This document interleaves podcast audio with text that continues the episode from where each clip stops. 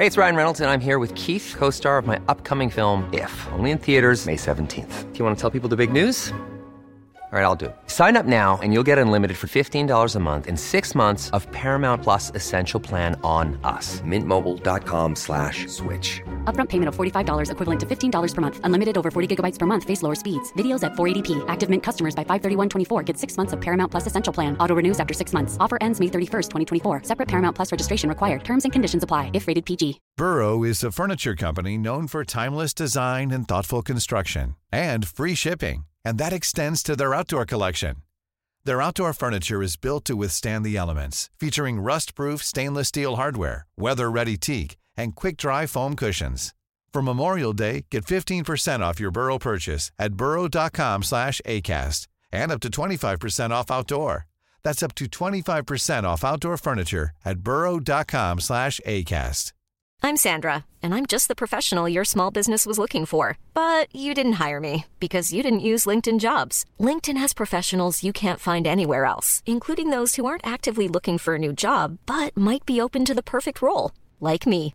In a given month, over 70% of LinkedIn users don't visit other leading job sites. So if you're not looking on LinkedIn, you'll miss out on great candidates like Sandra. Start hiring professionals like a professional. Post your free job on linkedin.com/people today.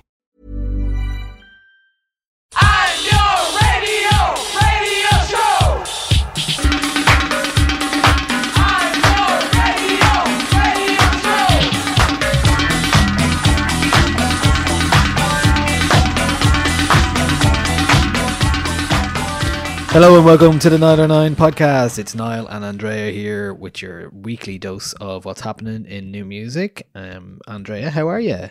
I'm good. Good morning, everybody. Good morning. We're actually doing this on a Friday morning for the first time, maybe ever. I think And, uh, ever. so it's uh, it's all a bit of a novelty. Usually we do our podcast uh, after the end of every day, uh, Mm. on Wednesday or, or Thursday, and uh, it's we're usually not as sprightly as this. I would Yeah, say, but we'll see that- how it I affects think this us. might be good. I think we we can use this as um as a sample to send into radio stations to give us an official morning show somewhere. Yes, so we were just saying, uh, yeah, you're you're eating barn brack because you're uh, you cannot wait for Halloween. It seems. I'm eating barn brack. I'm drinking a coffee, and I have my pumpkin candle beside me. It's lit. So on so on trend with with with your brand actually. like it's spooky girl mm, autumn. extremely on brand this morning. Uh, like, I mean, I, I went for a walk this morning and listened to the new Sufjan Stevens album. Like, it's all it's all happening in Dreland right now, and it's nice. It's good. Well, funny um, you should mention Sufjan Stevens because that's the album we're going to be discussing shortly. Um, the Ascension is the new album from Sufjan Stevens. A lot of albums out today, as of Friday. We're talking uh, the likes of Pillow Queens, which we reviewed last week. Um, Sufjan, obviously, Public Enemy, Sylvan Esso, Action Bronson, IDLES as well. Lots of things out to listen to, and we're going to be focusing on Sufjan today. Um, also, what happened last night? Um, the Mercury Music Prize uh, was announced. Did you see the winner? No, I didn't. I'm I'm sorry. I Okay. actually haven't. Will you just tell me everything that happened at the Mercury Prize? Well, see, don't know. okay, here's the thing because it's 2020 and there's no um, public events, uh, it happened on the one show on BBC, and that's how it was announced. It was very strange. Um, there was no like any sort of gathering at all. It was like, here's. Here's um somebody talking about butterflies, and then here's the announcement with Annie Mac. It was like something actually RTE would do uh, with the Choice Music Prize, where they like shove uh, the choice into some other show or some other radio show. Um, It was very strange to see kind of it relegated like that in, in a way. Um, it's very unusual. I just found it very unusual to be like, oh look, here's Annie Mac on the one show talking uh, about to announce the winner. Um, so What, the, what, the what time did this happen at? uh, seven p.m. last night. Oh, oh, Yeah. okay. So um, yeah, I don't know. The one show is like the lifestyle magazine kind of like uh, evening show on BBC. Uh, it's kind of you know if Alan Partridge was a real person, that's what he would be um, presenting. Um, but it was very strange. Uh, the winner uh, ended up being uh, Michael Kiwanuka for his album Kiwanuka, which I That's think is great news. yeah, I think it's a good shout. It was, uh, as I was saying, I think it was kind of an album that passed me by last year, um, because I just didn't get to it till then, really. But uh, I got a vinyl copy of it this year, and I've been listening to it a fair bit. I think it's really, really good, and um, it's a much deserved winner. I mean, it, winning that winning over the likes of, I mean, what was on the list was Dua Lipa's album could have been a good shout. Laura Marling was on it. Porridge Mm. Radio and Sports Team. Kano Anna Meredith. Georgia Seeking Thrills, another album I really, really love. Uh, Lanterns on the Lake, Moses Boyd, Charli XCX, Stormzy, and then Michael Kiwanuka. So I I would have put money on. Stormzy. yeah, I mean, I don't think those big commercial albums have ever really seemed to win those kind of prizes. Oh, I suppose actually, yeah, that's true. We just had to, um, since we're recording in the morning, we just had to pause for a second there because I got some post.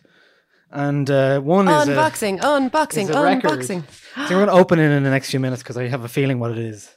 Okay. Um, so, so as I was saying, Michael Kiwanuka's album Kiwanuka was the uh, winner of the Mercury Music Prize. I think it very much deserved. I looked at the odds. There was odds um, just beforehand, and he was odds-on favorite to win. So Okay. I think that's a fair shout. So That's good. Uh, yeah, I might, I might go and listen to that album again. I haven't listened to it in months and months, and I think I only gave it a couple of listens, but I did really, really like it. So yeah, really glad he won. That's great. yeah, and um, I think it actually leads into um, the, what just appeared at my door, possibly, and leads to my reason to be cheerful this week, which is a brand new album from the band called SAULT, which came out last Friday, a surprise release uh, called Untitled Rise. And um, I think Michael Kiwanuka was on, this is the fourth album they've done in two years, and the second one this year. They released one in May or June, and this is the second one. So I believe that um, the uh, what's currently in my hands is actually their their album that they released in May. Because I've been waiting for this all week. So yeah, So speaking what- of vinyl, I did get uh, the Jai Paul vinyl. Finally, it arrived. Um, the Yeah, jasmine yeah. scent. I don't know. Like, I don't know if it's really there. So I'll tell you what happened with me. yeah. because there was a 15 month delay with this um, Jai Paul album, it was sent to the address of my old office from which I was made redundant last, like, almost a year ago. And i just i just didn't realize that i'd ordered it while i was there. So it got sent to that office and a friend of mine who still works there just sent me a photo and was like did you order a record here i was like i did yeah yeah 15 months ago i did so i still don't have it it's still it's oh, now Oh, in his not? house no Oh, it's right, it's in his house now and i'm gonna have to wait until i see him to get it off him it's just such a well. I can tell you it was worth the wait to, for the, the smell of jasmine off the record, which is so faint as to be barely be the present. but so but is is it there though I don't know. I feel like Or they is it- just why didn't they just send the cardboard and just leave it at that? I don't know what they were at. Like it's not necessary. Do you know what they should have done? And this is something that um, there's an Irish producer called Moving Still who released a uh, EP or a 12 inch uh, last year, and it was called With Oud, and Oud is like a kind of a it's a like a fragrance, and he he had a little vial of it with it. And I thought that, that, would was make really nice. perfect sense That yeah was like a really nice thing. So it turns out it is the SAULT album that arrived. Yay! Um, so this is they had SAULT is an album that uh, well untitled um, was released in uh, in June, and then on Friday last they released the second one of the year, another actually brilliant album, and uh, they that album has been because it was a surprise and I didn't know it was coming. It's been giving me a lot of joy this week. It's it's a bit more upbeat than this one, and very much like if you need if you want music of the time but don't want to be maybe brought down by it i think the SAULT album is a good shout because it's very much about black lives matter and uh, uh, the black struggle um, but also it's quite the new one especially is a bit more has a bit more disco vibes to it even though it's like they're trying to escape a bit and there's a bit of escapism um, i think it's a brilliant album and so i'm glad to get this one That looks well. lovely. That looks Yeah. very nice. Very colourful on the inside. Yeah, lovely, lovely album. So there we go. Cause I needed you yesterday, but again you were around. Don't need a hero anyway, although I really like your style. Don't need a hero anyway, even though you changed my mind. Cause I needed you yesterday, but again you were around.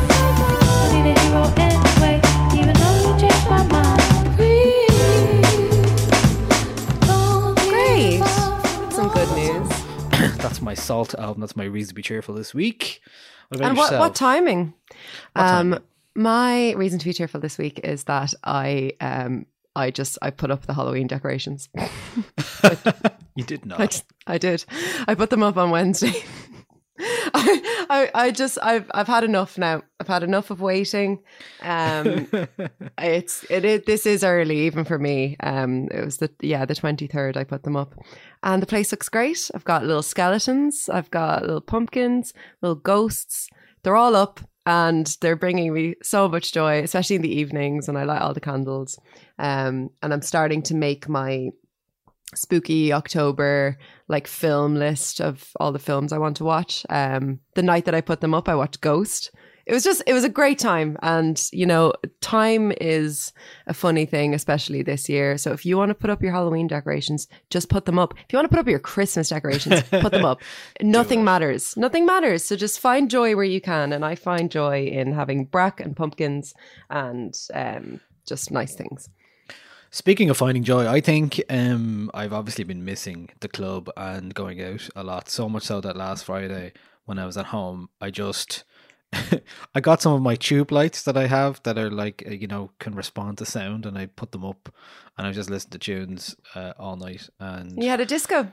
I had a little like sit down private disco in my in my living room. Yeah, I love Um, that. That's it great. was just playing good tunes and uh, downloading some stuff that I wanted and uh, yeah listen I watched a couple of there's a John Talabot uh, boiler room that I love from uh, Viva festival just like amazing tunes and most of them I can't find the titles of or anything like that. You can't Shazam them. Nobody's found IDs for them. It's just like you just don't know what they are. There's like a song from Miami Vice on it that I'm just like I don't know what this is, but it's cool as fuck. Like, there's a lot of that kind of stuff going on. You're like, I don't know what this is. So it's a real proper, like, exploratory DJ site because you don't even know what the music is half the time. So That's I'm really cool. enjoying that. That was that was a nice thing. I think it was really like felt because tonight was supposed to be the night I was supposed to be DJing in Hang Dai before the restrictions were brought in last week. So I was really feeling it last week when uh, the lockdown level three was announced um, for myself. I was just like, I just want to go and play some tunes somewhere that the music is loud. And uh, I think that's kind of like been my theme this week is just a lot of that kind of feeling. Um, we we aren't going to be doing um, a Lumo live stream this month because I think we all just the three of us just need a break, and also we all wanted to be in the same room, and Yeah. because lockdown we can't again, and we are just like, you know what, we're gonna go into Tengu maybe next month and do a private thing and just like do a live stream there, uh, just because even for ourselves we want to be in a club, and I guess we I was kind of underestimating the time it takes to uh, set up those kind of events, those live stream events, like a whole afternoon set up in a green screen and stuff like that, and then you know actually playing and then putting bringing it all down, and you're just like, I just want to play some tunes somewhere nice. I you know. So I know. that's what I'm currently thinking about a lot. Um, but I I uh, have booked a couple of tickets for gigs upcoming as well. Uh, Nilo has announced uh, three uh, socially distant workman's club gigs to coincide And an album. and an album. to So excited album. for that. I can't wait so- for that. Yeah, so I bought a I bought uh, two tickets to that. I'm going to CMAT, which I bought ages ago. Mm. Um, and I think I have something else on the line somewhere. Um, anyway, just nice to see some sort of small gigs coming back. Hopefully, we'll be able to go to them all. Yeah. Have you thought about going to any of those events? No, I'm I'm still because I live a good bit out of town. I don't really like getting the bus. Um, so I'm I'm sort of just waiting a little bit. I would love to see CMAT, um, but it just it didn't work out at the time when it, when it was time to buy the tickets. I was still a bit nervous about going into the city centre, so I didn't. But it's okay. It's fine. I ho- I hope people start doing a few live streams again, um, because I was enjoying those. Um, I know that um, Denise Chaila and Sorcha Richardson, MuRli and God knows are doing something in the National Concert Hall. Yeah, this Sunday. This Sunday, so I'll definitely check that out. I think it is ticketed. Um, so, but I mean, I, I that, that's the thing about those things. Like, there's no, it's not going to sell out. I don't think because it's like no, it you can just everyone can watch it so it's great yeah so I'll, I'll probably watch that this weekend and um maybe have myself a little disco um uh, while while watching that. Yeah, there's another thing on Saturday. There's a good few. I started doing the live stream uh, uh, recommended events, kind of uh, roundups again, because there's a number this week. There's a "Gotta Tell You: The Irish Pop in a Pandemic" with by our friend uh, Lou Brew, who's bringing together CMAT, Pure Grand, Jack Rua, and Gold Blooded Woman for a Music Town event, which is oh, be brilliant! broadcast on Saturday night at 8 p.m. Um, again, that's another, I think it's a tenner for a ticket. Um, there's also, uh, yeah, Denise Chaila, God Knows MuRli, and all friends as part of the National Concert Hall Imagining Ireland series on Sunday. Um, um, yeah, I think after a bit of fatigue with some of the live stream stuff, I've seen a couple of really nice ones, and one which I'll talk about in a bit because it's one of the songs of the week this week. Um, but yeah, we'll get to that. Um, Cool. but yeah, it's good to see. I think it's nice that people are, you know, I've I've, I've given some money to some live events and live streams if Yeah. I'm around, and it's nice. I think it's nice, just a nice feeling to be able to support people. It is. I, I think so too. I think it's important to do it if you can. Absolutely. Okay, we're going to talk uh, album of the week. Our album of the week this week is from Sufjan Stevens. It is called The Ascension. His first album, in five years, and the eighth overall. Let's play a bit of a track called "Tell Me You Love Me" now, and we'll come back and discuss the origins of the album. I feel the darkness on my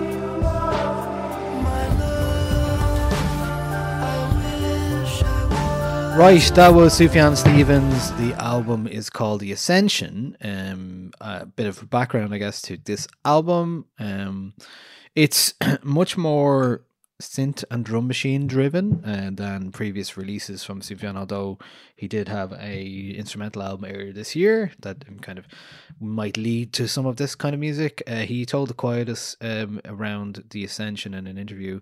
Um, there are no stories, no characters, nothing representational, no metaphor, no self mythology. I like the messages. Uh, I feel like the messages must be clear, and coherent, almost editorial. He described this as editor his lush editorial pop album. Um, and I guess for context, what has he been doing in the last couple of years? We had um, the last album that really was a big release for him was uh, Carrie and Lowell, and an album about his uh, uh, mother and uh, partner. And then I guess the other thing about that, like he's been releasing on Asthmatic Kitty for a long, long time, the label, independent label, and that label is co-run by uh, Lowell, right? Isn't that who this is? Yeah, Oh yes, his dad, his uh, stepdad. So um, there's quite a lot going on in terms of like personal stuff there with with that album. I think this album feels to be a very different um, release compared to that kind of thing. Like I said, lush editorial pop album. A lot of the reasons why it forms drum machines and synths was that he had to move out of his studio in Brooklyn, I think it was, and a lot of the uh, instruments went into storage and as they were in storage he was playing a lot with drum machines and synths that he had instead so this is maybe why the last couple of things we've heard from Sufjan have been this kind of vibe um Andrea, anything you'd like to add about Sufjan as a uh, as an Uber fan? Um, yeah, I think Su- Sufjan is one of those artists who I tend to place a lot of trust in him, and if I don't, if I don't quite get something right away, I'm sort of, I'm sort of okay with it. Like I remember with Age of Adz, which was um another sort of electronically driven album, um, and was a little bit more detached lyrically than the likes of um like uh, come come on feel the Illinois or Carrie and Lowell. Um, it took me a while to kind of come around to that because I had been used to a certain thing with Sufjan, but I think I I trust him so much that um, I, I sort of trust that I, I will come around to something. Do you know that kind of way? Um, this album, I don't know if I agree with what he says there. Uh, what he said to the Quietus there that it's not that it's not a personal album, that there aren't any characters. I I, I, think, this- he's the character. yeah, I mean, I I I find this to be quite the like in itself quite a character study. Um, from from from one end of the album to another, there's definitely a journey, and he he is an artist who tends to make um conceptual pieces. Like he's it's kind of his thing. Um, and i i think that this is i mean it, it mightn't be on on on first listen as conceptual as you might that as as it actually is i think. That's my own interpretation of it but i i think it is actually quite a conceptual album about faith and loss and america and politics and how all of those things kind of intertwine within um the kind of complex contradictions that come with being an American Christian who is not aligned with how American Christianity is kind of playing out at the moment um, if that makes sense. I think that's a fair statement. Um, yeah, it seems like the for me here the character is himself and uh, how he is reacting to what's going on around him, um, and yeah, I think you know it's quite as you would expect.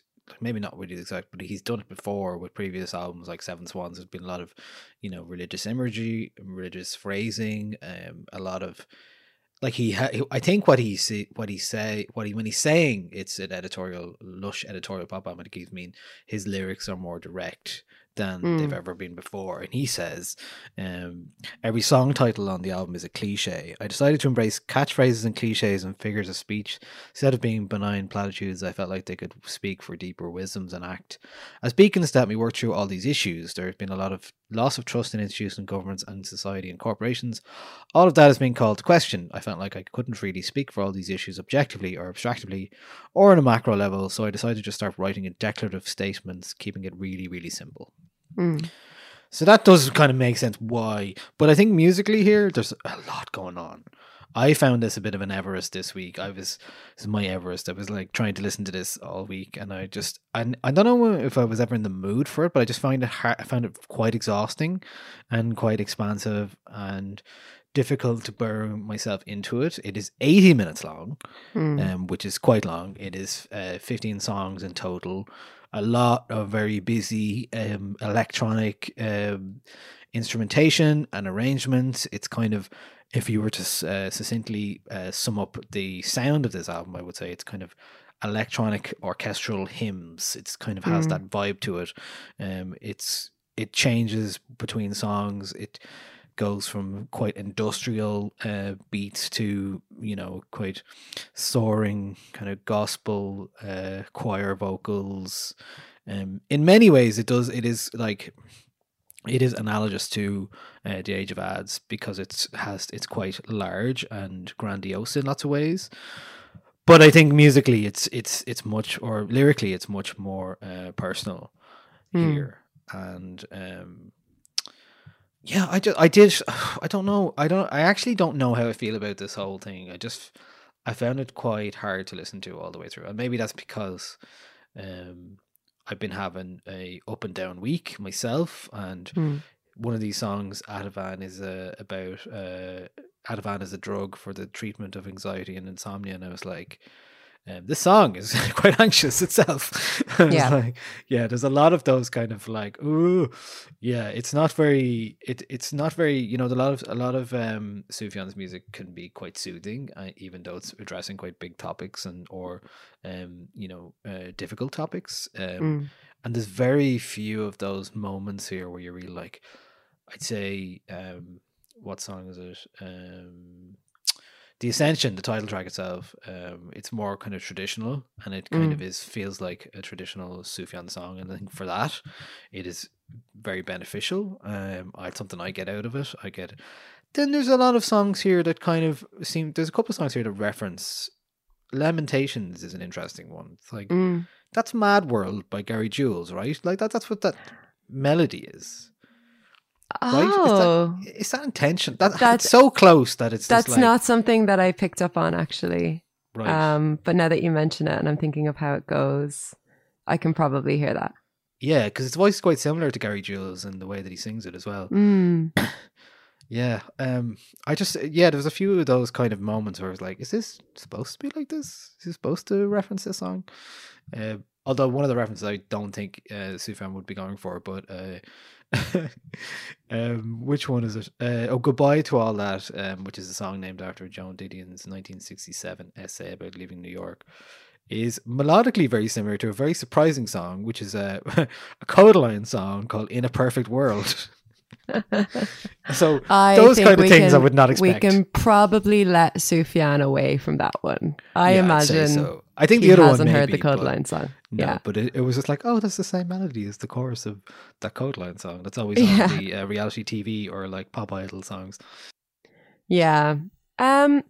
So I, I think, li- like yourself, I did find this a difficult listen. Um, at times throughout the week because, just because of you know gestures broadly at the world and at self. May, maybe I, I didn't need music that would heighten my my anxiety but i think that there's absolutely a space for for that kind of for that kind of music if you are in the right headspace so i mean i i went out this morning for a run with this album because i just wanted to kind of listen to it in a different context outside of my bedroom and just like out amongst the the world and the people and the dogs. And yeah some something in it actually clicked with me this morning that that hadn't just yet um that like there's there was a few songs on it that I did ke- keep going back to throughout the week that that I really like. Um let, let me see which ones they are. I have them written down here now somewhere. Um but I mean the I, th- I I- think I mean like I was saying at, at the beginning of our chat about the album I think that e- even though I found it difficult to listen to during the week I never really lost that trust in him because I I know that these are great songs but I also know that they're coming from a place of like quite serious existential um anguish I suppose and that's never really going to be a an easy listen. I mean, we've known Su- Sufjan as a believer and as a Christian in his previous work, um, and I think that uh, uh, uh, what what he has done before with his Christianity is kind of celebrate it in a way that is accessible for people who aren't um, religious, but also likens it to love and to nature and to things that are that are actually kind of universal.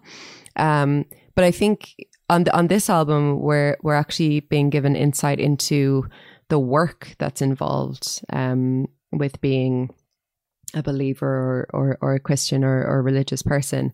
Like how how does one make sense of a religion and a God that has in America been co-opted by a faction of politics that spreads hate and exclusion.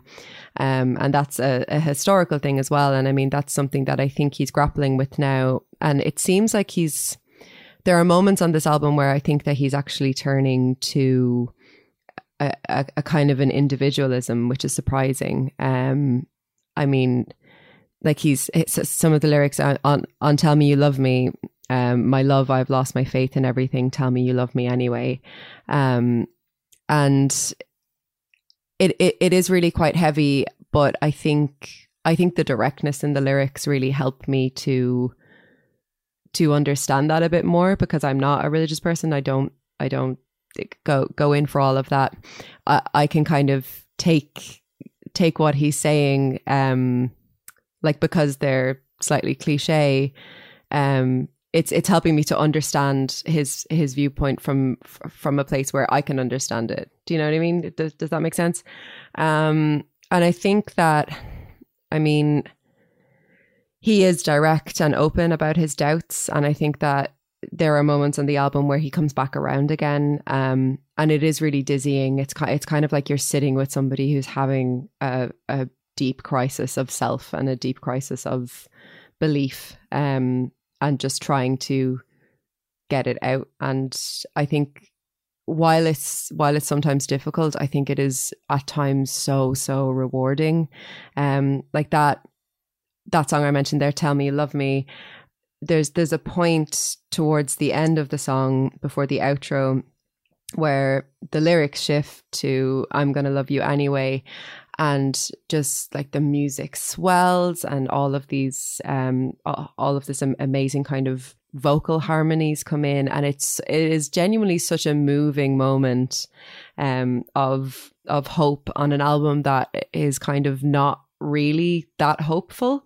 Um and and I loved that. And I I, I think like like you said the, uh, the the ascension which is I think by by a country mile the best song on the album. Like yeah, I think it's it's so beautiful and so heartbreaking. Like those those lyrics. Um, now it strikes me far too late again that I was asking far too much of everyone around me.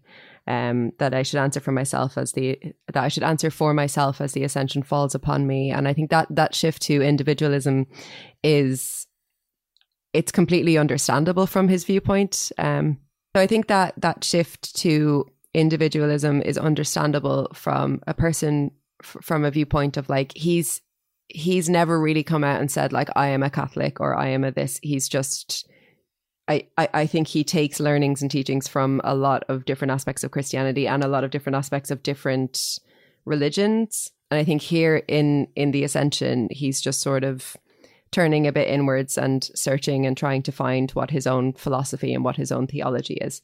And I think he does it so so well. Um, and it's it, it- it's a beautiful melody. It's definitely the most Sufjan song on the album.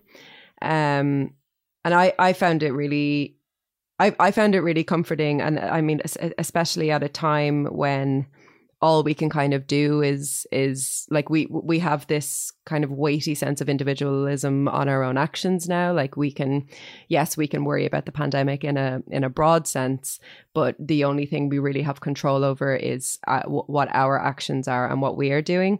And i think while Sufjan is is is is coming at that idea from a completely different angle um it definitely feeds into that kind of um idea that it's not necessarily selfishness to look out for yourself. Um and i like that. I like that a lot. Um i i think that that um that song is absolutely stunning. And there's there's a few on it that i do really really like. I love um make me an offer i cannot refuse the the opening track. Um i think it sets up the the album really well. Um there's there's a lot of kind of despondent lyrics here as well like uh, show me the face of all of my dreams. Was it all for nothing? Make me an offer i cannot refuse.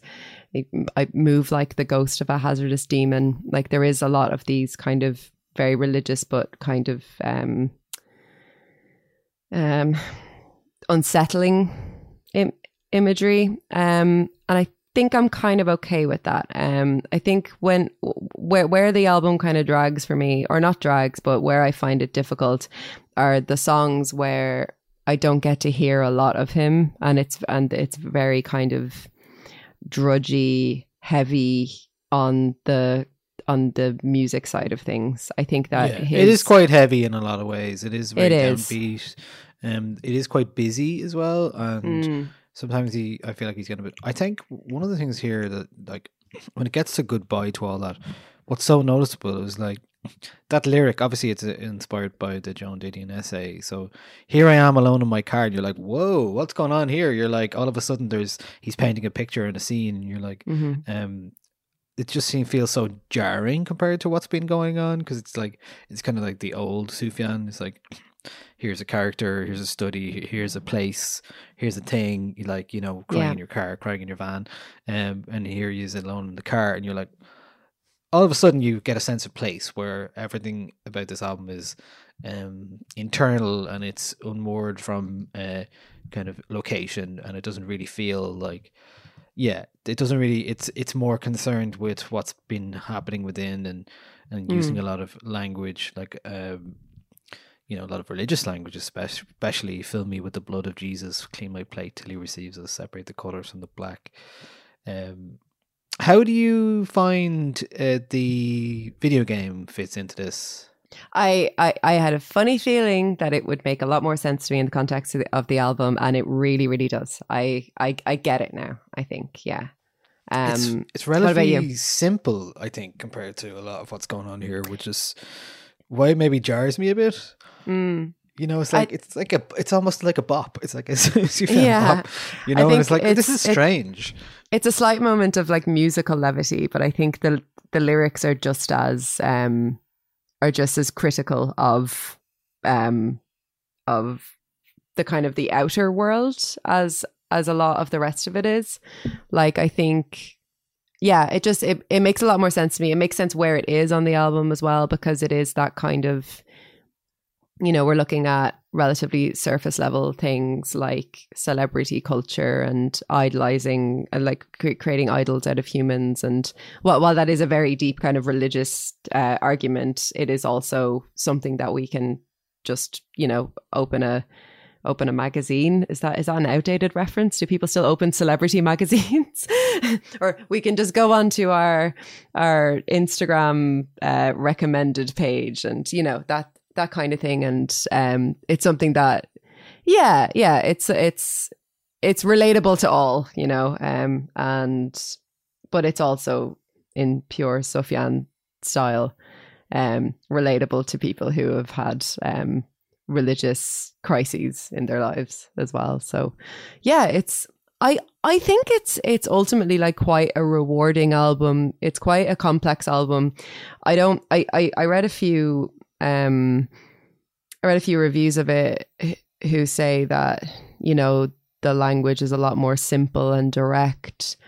And I don't I don't really buy that. I actually think that the the lyrics in this the lyrics in this are the best thing about it and it's I mean I, I, I don't think Sufjan Stevens is ever simple and direct. Like there's always so many layers to what it is that he's saying. He doesn't use a word here that is um that's by mistake or by accident. Um and I think that there's there's really a lot to to delve into with these lyrics. If you can if you can get it at a time when you're kind of existentially feeling okay, it's a it's an amazing album to listen to from start to finish. And I mean the the reward you get at the end with Ascension and America. And I mean, yeah, we haven't even talked about America, which is the the 12, 12 minute and 30 second um album closer, which is just it it's it's such a journey in itself you know it's a journey within a journey and i think it's it's the perfect closer for this album um i i do think that it is long um but i don't i don't mind that i don't mind it at all there there are probably some songs i take off it but It's a I lot. d- it's you have to put some work into this one for sure. Yeah, I mean, I- and you have to I- I don't think to do so. Yeah, I don't think Sufjan Stevens like should be concerned with making like tight 10 track albums for consumption kind of thing. I think he just he just doesn't make that kind of music. He Yeah, but he did suggest music- that's kind of what he was doing in advance of this one, as if like you know. Yeah, but in know. his own special way. Like mean, um it's an so, eighty-minute long album, and you- you're like the best song is like sixty-five minutes in. yeah, I don't mind that though. I I feel there's a sense of reward when you get to it. It's like, oh, you've you've listened this far. Here's here's a little treat for you. Here's a song that sounds like one of my oldies. You know. Um, what do you think of the? Do do you hear the Ariana Grande influence here? Or- no, I think that was uh, just uh, it was quickly deleted because it was Yeah. obviously not correct. No. Um, I don't know where that came from, and that was I'm going to blame Gorilla versus Bear for that one. Yeah. who, uh, oh, another thing about this album is that I I do sort of miss um having some um more foregrounded female backing vocals or duet sounding vocals uh, on this because that's something that I definitely associate with his sound um and I think that he he uses that to bring really interesting and new perspectives to a song um and I I did miss that a little bit because this is very much just Sufjan kind of yeah, pitching it definitely feels down. like he made this on his own without like almost anyone hearing it for Yeah. until it was finished. Um, Yeah. and perhaps that's true. Um, Mm. He's that kind of artist that could do that. Mm. Um, but yeah, certainly a, a as with all Sufjan albums, another to explore and spend time with, and um, get what you want out of it if you want to put the time in. Yeah. Um, I don't think I'll be going back to this so soon because I've spent a lot of time with it this week. Mm. Um, but maybe uh, in a in a while I'll I'll come back to it. There's a lot to listen to this week. A lot to listen to. Um, True. So, do to- you, uh, at this point in time, do you like this album? I honestly don't know if I can answer that question, and that's why I think I struggled with it all week because I was like, I don't know how I feel about this. I don't know Mm. if I like this. I don't know if I'm enjoying this. I don't know, and that's why I found it quite a tough one this week. Mm.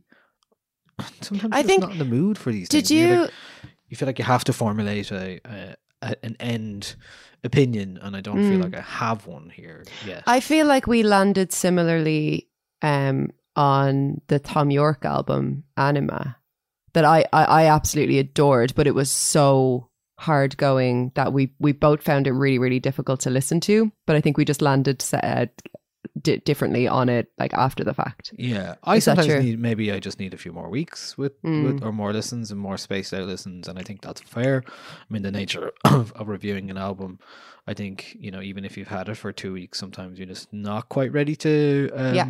give a full report on it, and Yeah. I think that's okay. So I think so too. Yeah. Okay, let's play a bit of the Ascension. Why not? glorious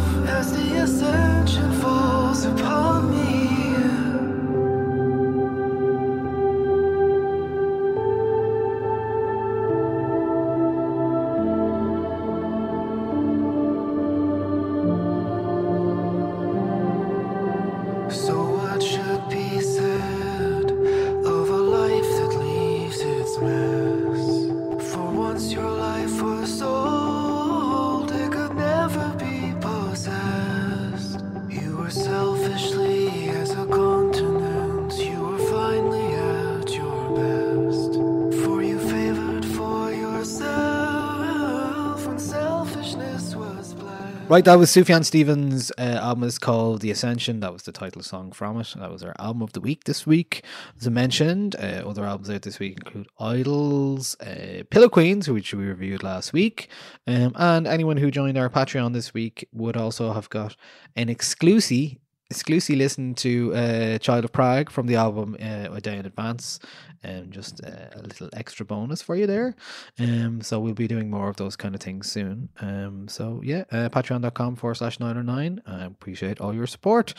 Um, and Kean Kavanagh also has a Dog Person, which I, I love the title of, um, out this week, uh, full length on Soft Boy Records as well. There's also new albums from uh, Sylvan Esso and many, many more. I think uh, next week we have the likes of Róisín Murphy uh, releasing an album. Um, I think that's the main one. I've, I've I've actually listened to that one, and I've been enjoying it so far. So uh, look, loads. As we were just saying there, there's a lot of things going on. Public Enemy had a new album out this week, so there you go. It's all happening. Mental week. Mental all week. happening. Right, it's time for songs of the week. Our first song this week is from Soda Blonde. It is called "Love Me World." Virtual connection is not appealing. Will you be my open love? And when it gets too tough, I'll give you away. Be the bullet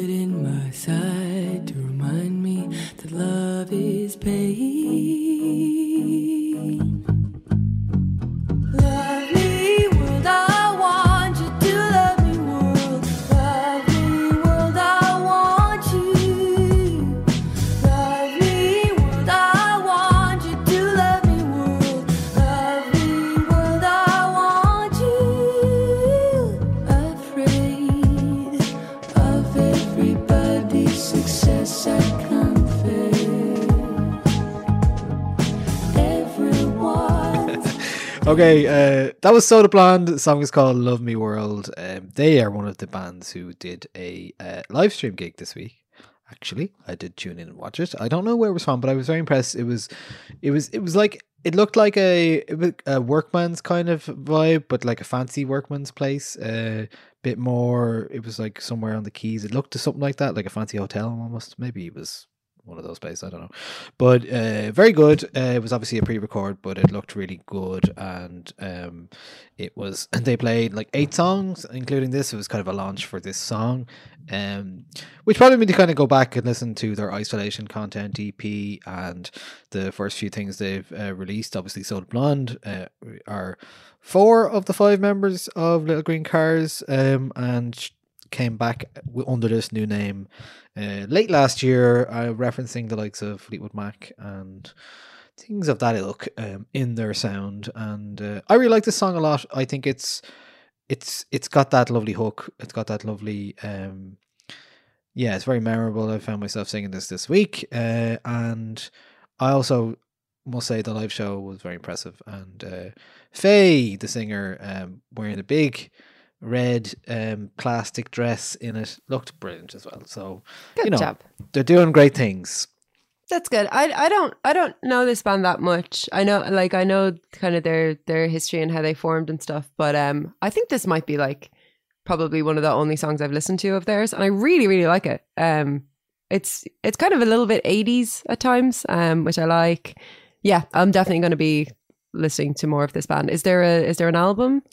Um, there's one forthcoming which will be out next year, I believe, and uh, Okay. yeah, there's an EP and a few singles as well. So Cool. I'm to seven, become a fan maybe? before then. yeah, I would urge you, yeah, go and listen to the Isolation EP. I think it's uh, there's some really good stuff on it. There's a couple of really good songs on it, in particular.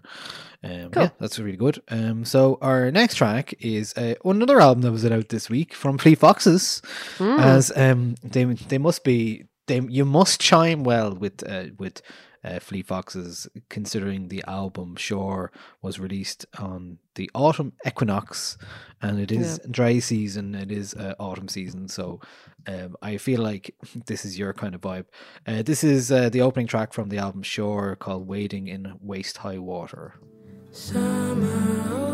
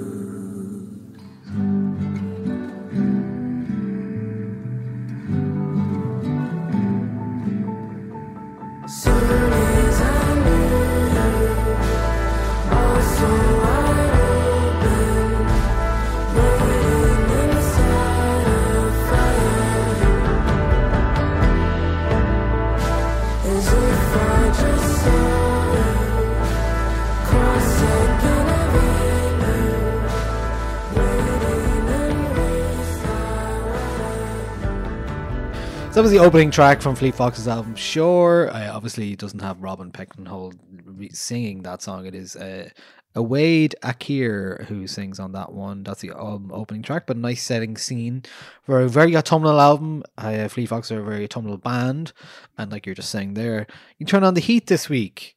Yeah, I put uh, we put on the heat timing. yesterday. Yeah, because it was so funny. Because earlier in the day, I was like, "Okay, guys," to, to my housemates, I was like, "Place bets now. What date is the heat going on for the first time?"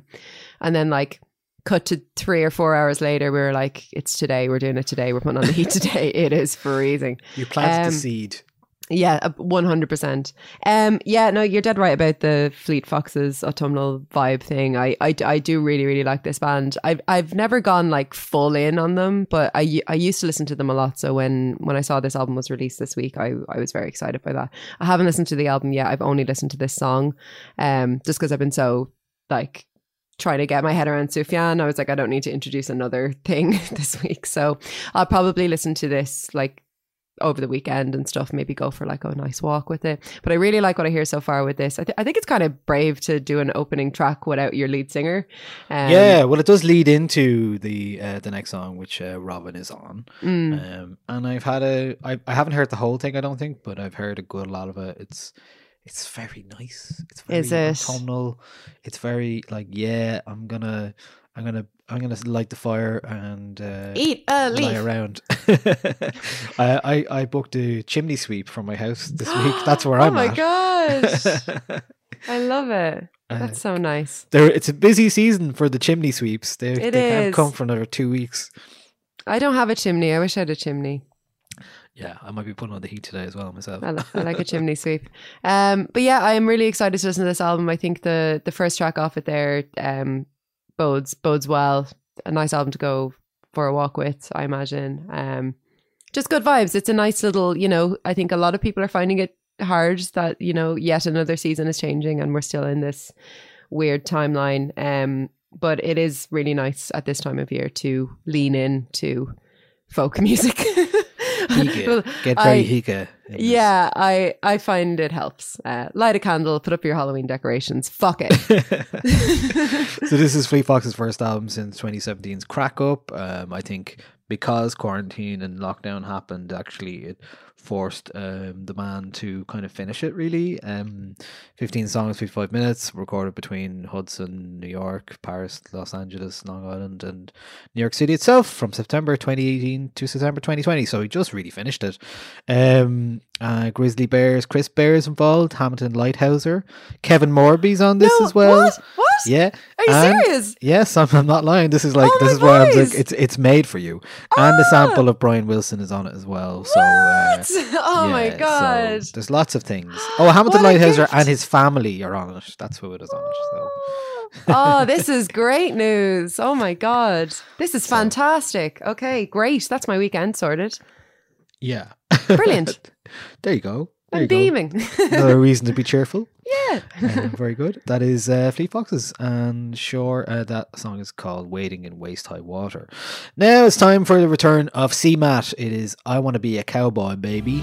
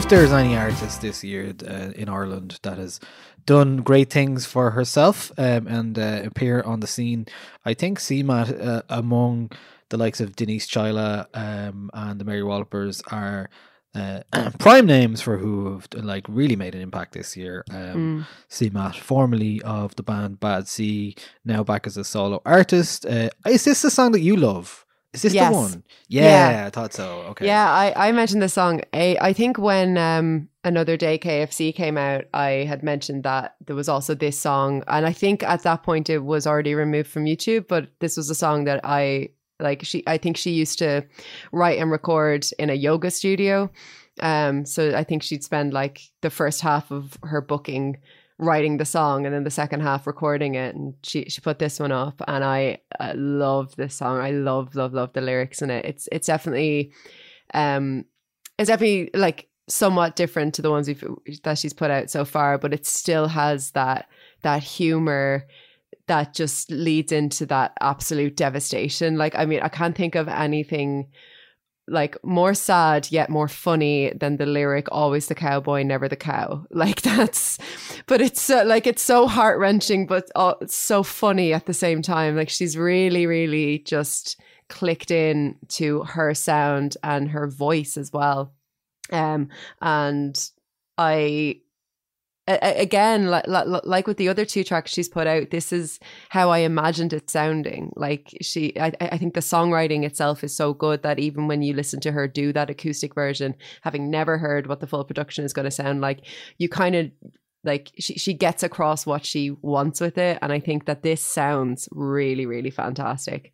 Um i love it i think it's great like CMAT like I, i'm a broken record with CMAT like i, I think she's she's one of uh, ireland's most interesting artists um Yeah, we'll get her on the podcast to year. speak for herself sometime soon. Yeah, definitely. Yeah, she's fantastic. She's very, very funny, very open, um, and very, very, very talented girl. Yeah, she's great. Woman, sorry, woman. Also, a really uh, a good song. I mean, an, a song that is inspired by a vine um, is pretty good. So you know, um, yeah, yeah. So, I mean, the song is inspired by a vine of a man in a playground who just wants to be the cowboy. So, if, if you look up, I want to be a I'll, cowboy. I'll play. I'll play the audio here. Oh, you have it. Oh, fantastic. Oh. cowboy, baby.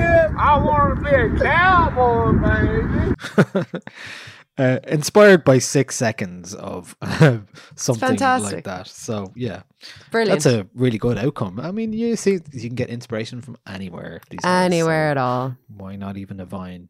And and speaking of uh, social media um, platforms, our final song of the week is uh, a, band called Magdalena Bay, who um, I discovered on TikTok.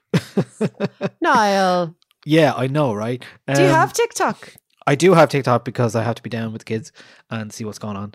But uh, this came up actually. Uh, it was a Gorilla versus Bear feature um, Magdalena Bay a lot, and they had a really interesting little like video, uh, really well put together about copyright infringement and sync licensing and stuff like that, and uh, composition versus recording. Hi, I'm in a band called Magdalena Bay, and last week a brand named used one of our songs for an Instagram ad without our permission.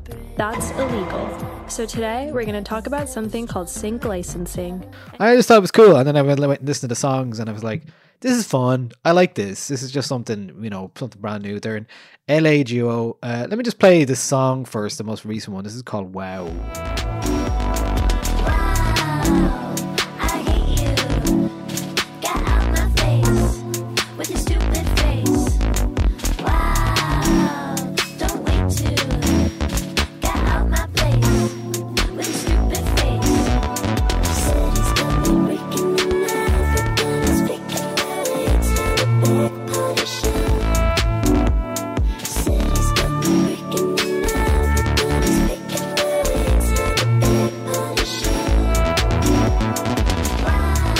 Okay, Magdalena Bay basically um, are Mica Tenenbaum and Matthew Lewin and LA duo. Uh, what I like about them is basically like a more indie Charli XCX kind of vibe. Uh, a really fun TikTok account if you're looking for how musicians should to do TikToks um, if you're into that kind of thing. Uh, but also some really bright and fun DIY kind of pop videos as well, home music videos. And to be honest, it was a bit of a brightness this week just to see something like this and be like, ah, somebody's having fun and uh, I enjoyed uh, the vibe that they were putting across in both their TikToks and their music, and I appreciate it very much. So, yeah, look, sometimes you just need a, a bit of a silly, fun uh, indie pop lift, and that's what they provided. Magdalena uh, Bay is the name of the band, and that song is called Wow. Wow. Wow.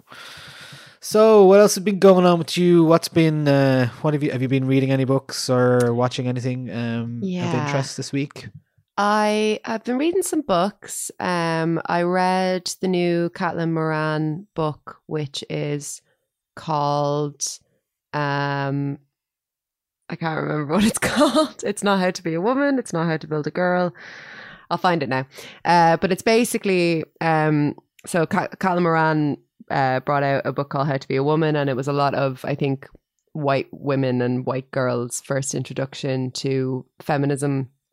It's about a decade ago or so, and this is this is the follow up um, in which she is kind of talking about feminism from the point of view of uh, middle age, and it's really good. I reviewed it. I think the review is going to be out in the Business Post this Sunday if you're interested in it. Um, but I I really enjoyed it. Um, Caitlin Moran has been um she is a bit contentious in feminist circles. I don't agree about everything she does. I don't believe it. I don't agree with everything she says, and she's had some kind of slip ups in the past.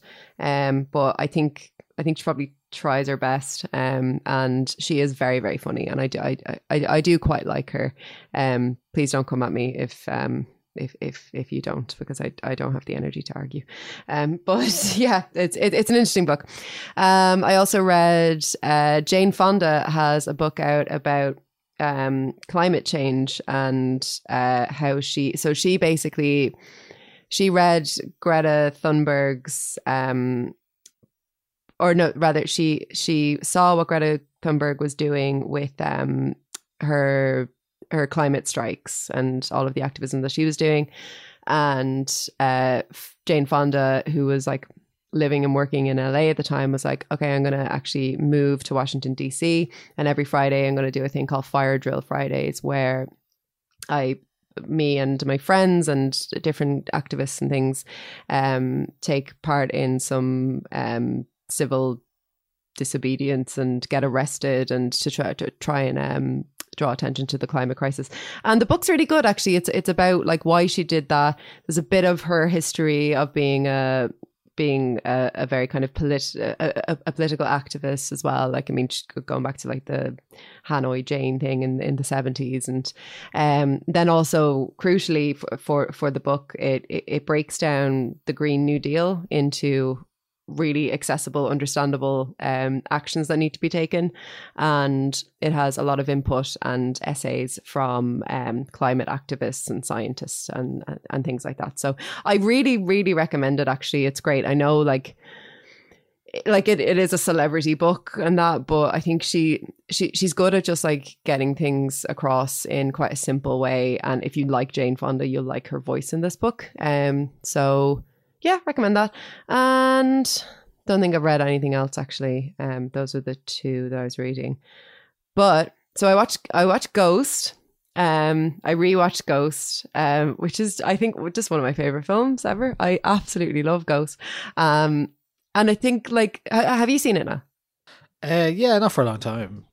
I think like no matter how many times I watch it, because that, that was a, a film I would have watched a lot with my mom when I was younger.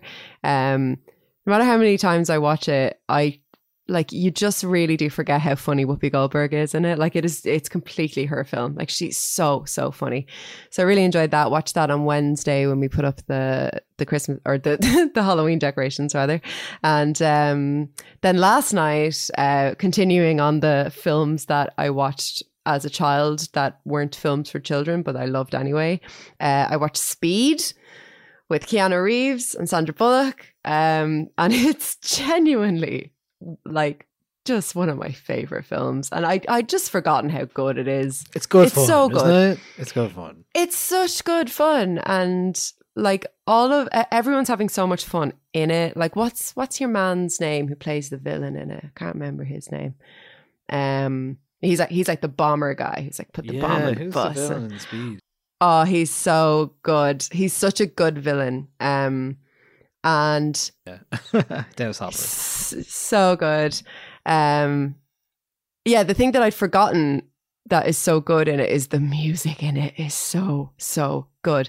And I was watching it and I was like, if if I close my eyes and if or rather if somebody played this theme in a quiz and was like, identify what this is from, I would have 100% said it was from the 1990s PlayStation game Time Crisis because it's just it's really it's that level of like corniness and cheesiness and it's like it's like just cops doing cop things and oh it's so good. It's so so good. Keanu Reeves is a baby in it as well. He's an absolute baby. And so, so is Sandra Bullock actually. Um but I mean like look if you haven't seen Speed in a really long time it it is just as good as you remember it. It's just as fun as you remember it. It's great. Uh, so tonight's film is Twister, uh, which is another film that I watched a lot as a kid and like you know just taped off the taped off the TV, and I think yeah, I think that the I've the never seen Twister, so I might. I Yeah, Niall, you, you, uh, watch it before next week's podcast, and we'll talk about it next week because you will love Twister. I, I when I was texting you last night, I said that Twister is basically speed, but instead of a bus, there's a tornado. Um, and that's that's basically what it is. It's fantastic. It's absolutely brilliant. So that's tonight. And then yeah, I'll have to think of more, more of those kind of things for over the weekend because we're not quite into spooky season yet. I can't be watching my horror films until October. I no, think. get all the fun stuff out of the way first. Yeah, yeah, and then it's like eight Purge films in a row. Um, like just all the Kubricks. Oh, it's gonna be great. I'm so excited for October. Well, my flatmate, my housemate is trying to get me to watch the original TV show. Well, The Shining, the 1995 uh, TV version of The Shining. oh yeah, you should absolutely watch that. That's you seen it? fantastic. Yeah, yeah. Oh yeah. You have, yeah, yeah. yeah. That's brilliant. That's the one that Stephen King likes because, um, well, like King liked the Kubrick one, but he just said it wasn't his book, which is fair, I think. Um, but uh, have you read The Shining? No, I haven't actually. It's it's great. It's like it's really great. It's very very good. Um, but it, it is different to the Kubrick film. Um, but it, it's more like the TV show, definitely. Um, I think he might have been involved, was he? Or he might have been um Yeah, I feel like he was consulted or something on it. Yeah. consulted, not insulted, for once. Yeah. Yes, exactly. Yeah, I love King though. He's great. Uh, yeah, I think that's that's all my stuff. Oh, oh no, sorry. I've I've an I've an album. I've been listening to. You made an Um, album. I did. Big news, guys. My electronic country album uh, is coming out soon. No, um, I've been listening to. Do you know? Do you know the film Submarine that Richard Ayoade um, adapted Yeah, you love this film. Yeah, yeah. I, lo- I love that film. I know it because you love it. Yeah. So um Alex Turner from the Arctic Monkeys did the the soundtrack for it and he's got I think 5 original songs on it and I always forget that they exist and then I remember and then I listen to it like over and over and over again. Um but yeah, I've been listening to the the soundtrack for that film, which are those five songs from Alex Turner. And like, if if if anyone out there likes the Arctic Monkeys and the Last Shadow Puppets and that, and ha- hasn't listened to those songs, like, absolutely get on it because I think they're they're really really fantastic songs. Um, and this week, whenever I needed a little break from Sufjan, I'd I, I'd throw those on. Um, they're really great. So yeah, that's th- those are all my recommendations. I think yeah. Very good. Uh, I watched the Social Dilemma, um, Mhm. that film that's on Netflix about how bad uh, social media is for you. I watched That's that too. It's good. It's interesting watch. Yeah, um, know most of it. Um, I'm not sure if I like this style of it, but um, it was interesting because it has the Yeah. whole. Um, it, it it kind of dramatizes some of the ideas in it in an interesting way. Uh, with the I- guy from Mad really- Men. Yeah. Okay. So I really liked that whole thing. Like it could have, it could have really pissed me off. Um, if anyone hasn't seen it, it's basically like they're trying, they're, they're explaining through a dramatization how algorithms recommend um, adverts to you in, in your social media. So they have like three little guys in a computer and they're like, oh, he's, he, he just arrived at school. Let's send him a notification. And then they send off a notification and it's all very like minority report, uh, like big screens and moving things around. It's super, super cheesy, but it is Pete. Is it Pete? Is that his name in Mad Men? Yeah, uh, I don't know what his real name is. Must find out. Yeah, I, I don't know his real name, but it's it's that guy from Mad Men, and he's playing like all three of them, and it's actually really funny and really charming. I Vincent Kartheiser. Vincent Kartheiser, there you go. I really like him. He's a great actor. But um, yeah, like when, when I first saw it, when that first happened, I was like, oh God, oh no, I'm gonna hate this. And then actually I just leaned into it and I was like, I quite like it actually. Yeah, good. it's super Um, corny. Uh, I well, I haven't done it yet, but um, there's talk of maybe trying to finish the entire um, Sopranos in uh, this weekend. I don't know. How much do you have left? I basically have 24 hours left of, of Sopranos, like 24 episodes. Mate, that's so doable. Oh, I know it is and it isn't, but like it's, lot it's a big commitment. I'd love, I'd actually love to get to the end because I've literally been watching The Sopranos since April, first week in April or something like Yeah. that. Um, like not every week, but uh, not every day or anything like that. But It'd be a nice way to close off the summer, like because it's something that you you started at the beginning of summer. You can end it now and then move on to anything. Do you know what Yeah. I really want to watch again? Um, Fargo, the TV show. Um, Oh, yeah. three seasons because the fourth season's coming back, and I'd really love to Is it? watch the first three. Yeah, the fourth season's coming soon. Um, and I just I really really like the serial aspect of it. Yeah. Yeah, it was. It, it's better than it had any right to be. Uh, other than that, I've been um, uh, listening to the Tape Notes podcast, which is kind of like a um, a UK John Kennedy presents it, talks to artists and producers about an album that they worked on. The ones I listened to were Georgia um, and Caribou, both very interesting.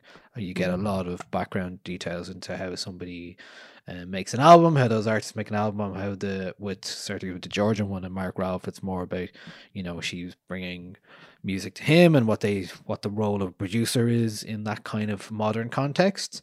I found that quite interesting, um, and yeah, I've been listening to a lot of that this week, so uh, I would recommend that. Uh, there's quite a lot of people involved and and uh, things episodes of that to listen to, so uh, I would recommend it. Yeah, that's that's mainly me this week. I think Me too. nothing major otherwise. And just listen to the SAULT album a lot. Listen to the SAULT album, S A U L T. Um, Untitled Rise is the second one.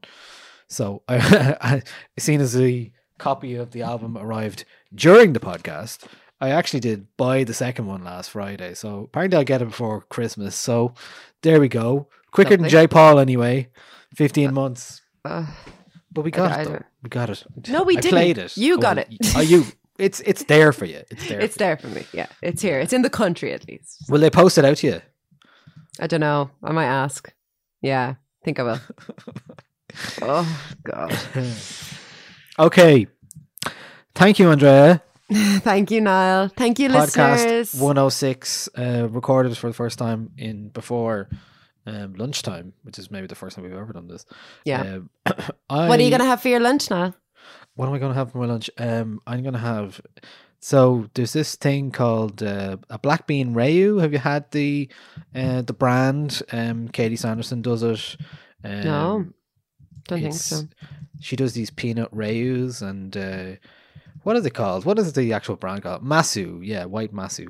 Uh, well, she's doing a black bean chili one, and it goes fantastic on eggs. And I love Yummy. condiments. Big fan of condiments. Me too. Go for them. Uh, that on eggs is uh, is my jam. So uh, yeah. Excellent. I'm going to have a Lidl focaccia, and I'm very excited about it. very good. Very and maybe more We're all- brack. more Baron Brack. You lean into your autumn, aut- autumnal vibes. Oh, I'm I'm in. I'm fully in. You're gonna just turn into leaves soon. Yes, yes. it is me, a pile of leaves. okay. Andrea, thanks very much. Um, we'll talk to you next week. Uh, we're gonna finish. Why not? We finish with CMAT, and I want to be a cowboy baby. Talk to you next week. Bye bye.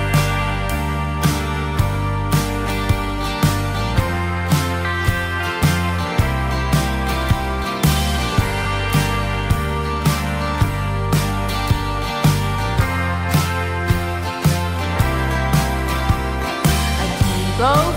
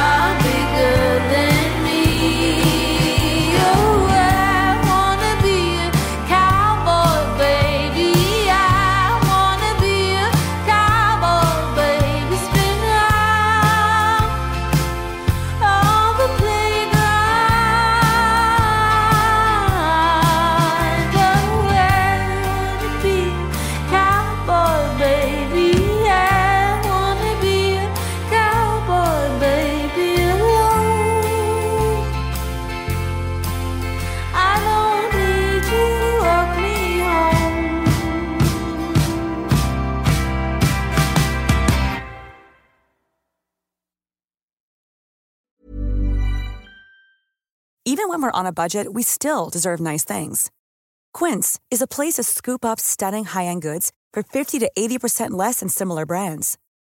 They have buttery soft cashmere sweaters starting at $50, luxurious Italian leather bags, and so much more.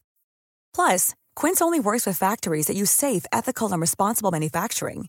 Get the high-end goods you'll love without the high price tag with Quince. Go to quince.com/style for free shipping and 365-day returns.